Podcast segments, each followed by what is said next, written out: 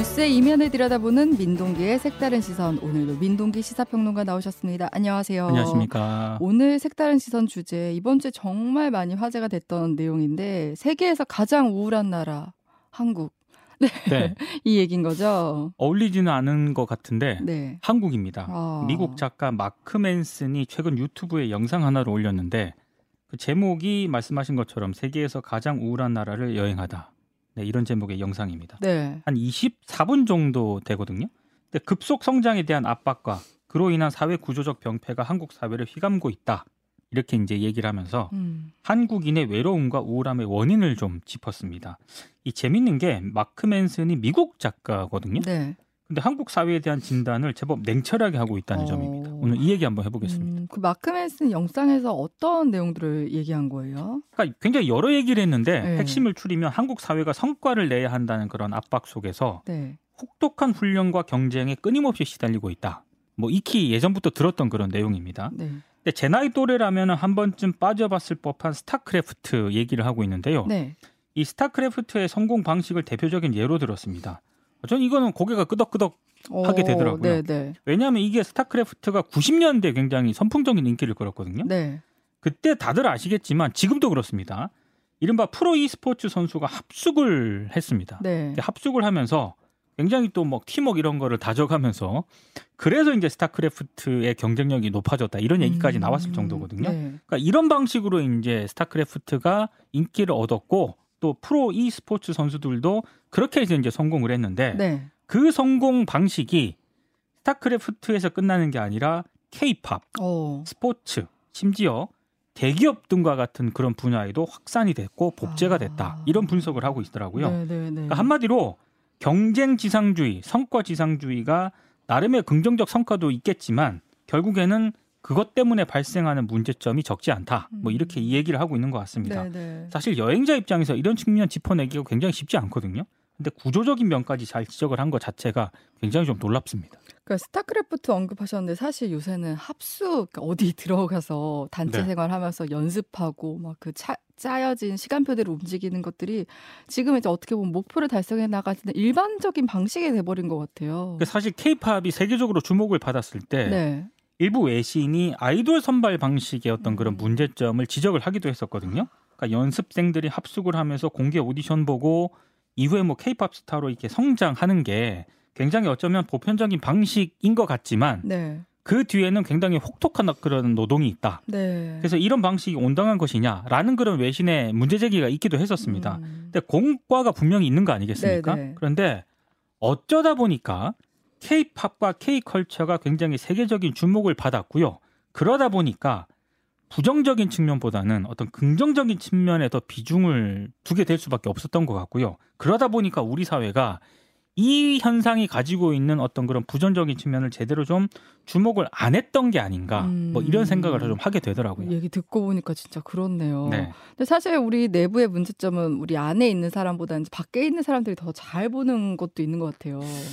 사실 제가 네. 외국인이 한국 여행 와가지고 한국 사회 이곳저곳 여행하면서 뭐 이렇게 장점 같은 거를 막 어. 조명해주는 프로그램 있거든요. 네. 자주 보는 프로그램입니다. 아, 네, 네. 괜히 기분이 좋아질 때도 있긴 한데 어. 가만히 보다 보면은 아 이거 너무 이게 우리나라를 좀 좋게만 묘사를 해주는 게 아. 아닌가 이런 생각이 들 때도 있거든요. 네. 아, 물론 이제 그 방송 특성상 우리 사회의 어떤 어두운 면이라든가 구조적인 문제점을 보여주는 게 쉽지는 않을 것 같습니다. 음. 그런데 외부 여행자의 시선에 잘 잡히지 않는 우리 사회 문제점도 분명히 있는 거잖아요. 네. 근데 자기 객관화를 하는 그런 자세가 꼭 필요한데 마크 맨슨의 이번 영상 같은 경우에 그런 측면을 좀 균형 감각을 잘 찾게 해주는 그런 영상이었던 것 같아요.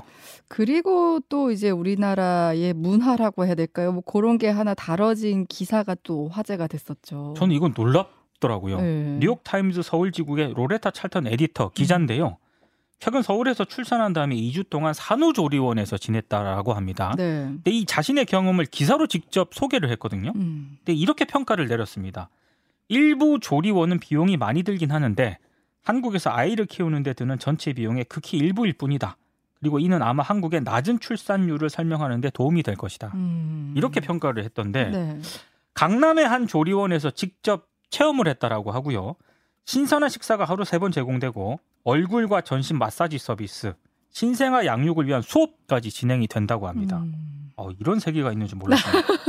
또 있어요. 한밤중에 수유를 한 뒤에 신생아를 간호사에게 맡기고 독실로 돌아가서 잠을 자는 산모의 모습도 음. 소개를 했고요. 조리원에서 간호사들이 신생아를 24시간 돌보기 때문에 산모들이 휴식을 취하고 있다. 뭐 네. 이런 내용까지 음. 기사에 소개가 되어 있습니다. 이 찰턴 에디터가 이 쓴 기사는 한국의 출산 여성 10명 가운데 8명이 출산 후에 산후조리원을 찾는다. 그리고 이 산모들이 머물렀던 조리원 있지 않습니까? 네. 어, 본인도 직접 머물렀던 그 조리원 여성들에게 굉장히 잘 알려진 조리원 가운데 한 곳이다. 그리고 입소 비용이 시간에 따라 수백만 원에서 수천만 원에 음. 달하고 있다. 뭐 이런 점까지 소개가 되어 있습니다. 안 그래도 이 기사를 보면서 참 저희도 그런 그 동료와 그런 얘기를 이게 사실 이 비용보다 사실 더 많이 나오는 더 데도 많다 나오죠. 이런 얘기를 했었는데 네. 강남 산후조리원이면 비용이 꽤 많이 나왔을 거예요. 근데 이 찰턴 에디터가요. 예. 본인은 얼굴 전신 마사지 안 받았다고 해요. 음. 그럼에도 불구하고 한 화로 800만 원이 넘게 나왔다고 하거든요. 네, 네. 이 건강보험 적용 안 되지 않습니까? 적용 안 되죠. 예. 네. 그래서 더 많이 나올 가능성이 있습니다. 음. 실제로. 근데 이 자체도 놀라운데 조리원에서 다른 산모들을 또 만나게 되잖아요. 이 산모들로부터 들은 얘기가 저는 굉장히 충격적이었습니다. 아. 그러니까 그 조리원에서 만난 산모들과의 맺은 관계가 네. 나중에 자신의 자녀의 삶에 영향을 끼치기 때문에 산모가 비싼 조리원을 추천받아 가게 된다. 이런 내용이 기사에 소개가 되어 있거든요. 굉장히 내밀한 면까지 다 얘기를 들었네요. 그러니까 거기에 보통 사람들은 잘 오지 않는다라는 어, 그런 얘기죠. 네, 네. 그런 사람들하고 알아놔야 나중에 자녀 교육한테도 도움이 된다 이런 네. 얘기인데 이 부분을 제가 딱 읽으면서 아 아까 앞서 얘기한 마크 맨슨 있지 않습니까? 네. 세계에서 가장 우울한 나라를 여행하다 이 영상이 딱 떠올랐습니다. 음. 특히 뉴욕 타임스 기사를 보면은요 조리원의 한국 조리 수준은 정말 훌륭하다. 그런데 그 기간은 2주에 불과하다. 음. 사람들이 출산을 꺼리는 이유는 그 이후의 삶 때문이다라는 네. 조리원에서 만난 한 한국 여성의 발언을 또 전하기도 했습니다. 아 음. 이거는 좀 우울한 측면이 좀 있더라고요 실제로. 그래서 이 발언 자체가 우리나라에서 절출생 문제가 심각해질 수밖에 없는 이유 이거를 상징적으로 좀 보여주는 그런 발언인 것 같습니다. 그러니까 외국인이 직접 우리나라 여행을 하면서 느낀 문제점들 그리고 어떻게 보면은 정말 내밀한 얘기들까지 여기서 다 드러나다 보니까 좀 부끄러워지는 것도 더 크고 더 울림이 있는 것 같아요. 그래도 이제 또 긍정적인 면이 있다면 마크 맨슨이 한국인의 회복력을 강점으로 꼽았다고 하잖아요. 그러면 지금 우리 극복할 수 있다 이런 얘기 아니에요? 사실 극복 안 하면 어쩌겠습니까? 이게 망하거든요. 극복을 해야 되는데 네. 사실 제가 봤을 때 문제점은 많은 사람들이 이미 알고 있고 어떻게 해야 좀 문제를 해결하는지까지도 잘 알고 있는 것 같아요. 왜 안 고쳐지느냐? 많은 사람들이 일단 당장 내 문제는 아니니까 음. 좀 그냥 그러려니 음. 내 문제가 아니니까 네. 그렇게 살고 있는 게 아닌가 음. 싶고요. 근데 문제는 그러다 보니까 문제점이 해결되지가 않고 계속 악순환이 반복이 된다는 그런 생각이 좀 들었습니다. 네. 사실 마크 맨스는 미국의 유명 작가거든요. 네. 신경 끄기의 기술이라는 책을 썼는데 이게 음. 세계적인 베스트셀러입니다. 네. 자, 그런데 이게 마크 맨슨의 영상과도 좀 연관이 있는 것 같아가지고 어, 흥미롭더라고요. 어떤 점 때문에요?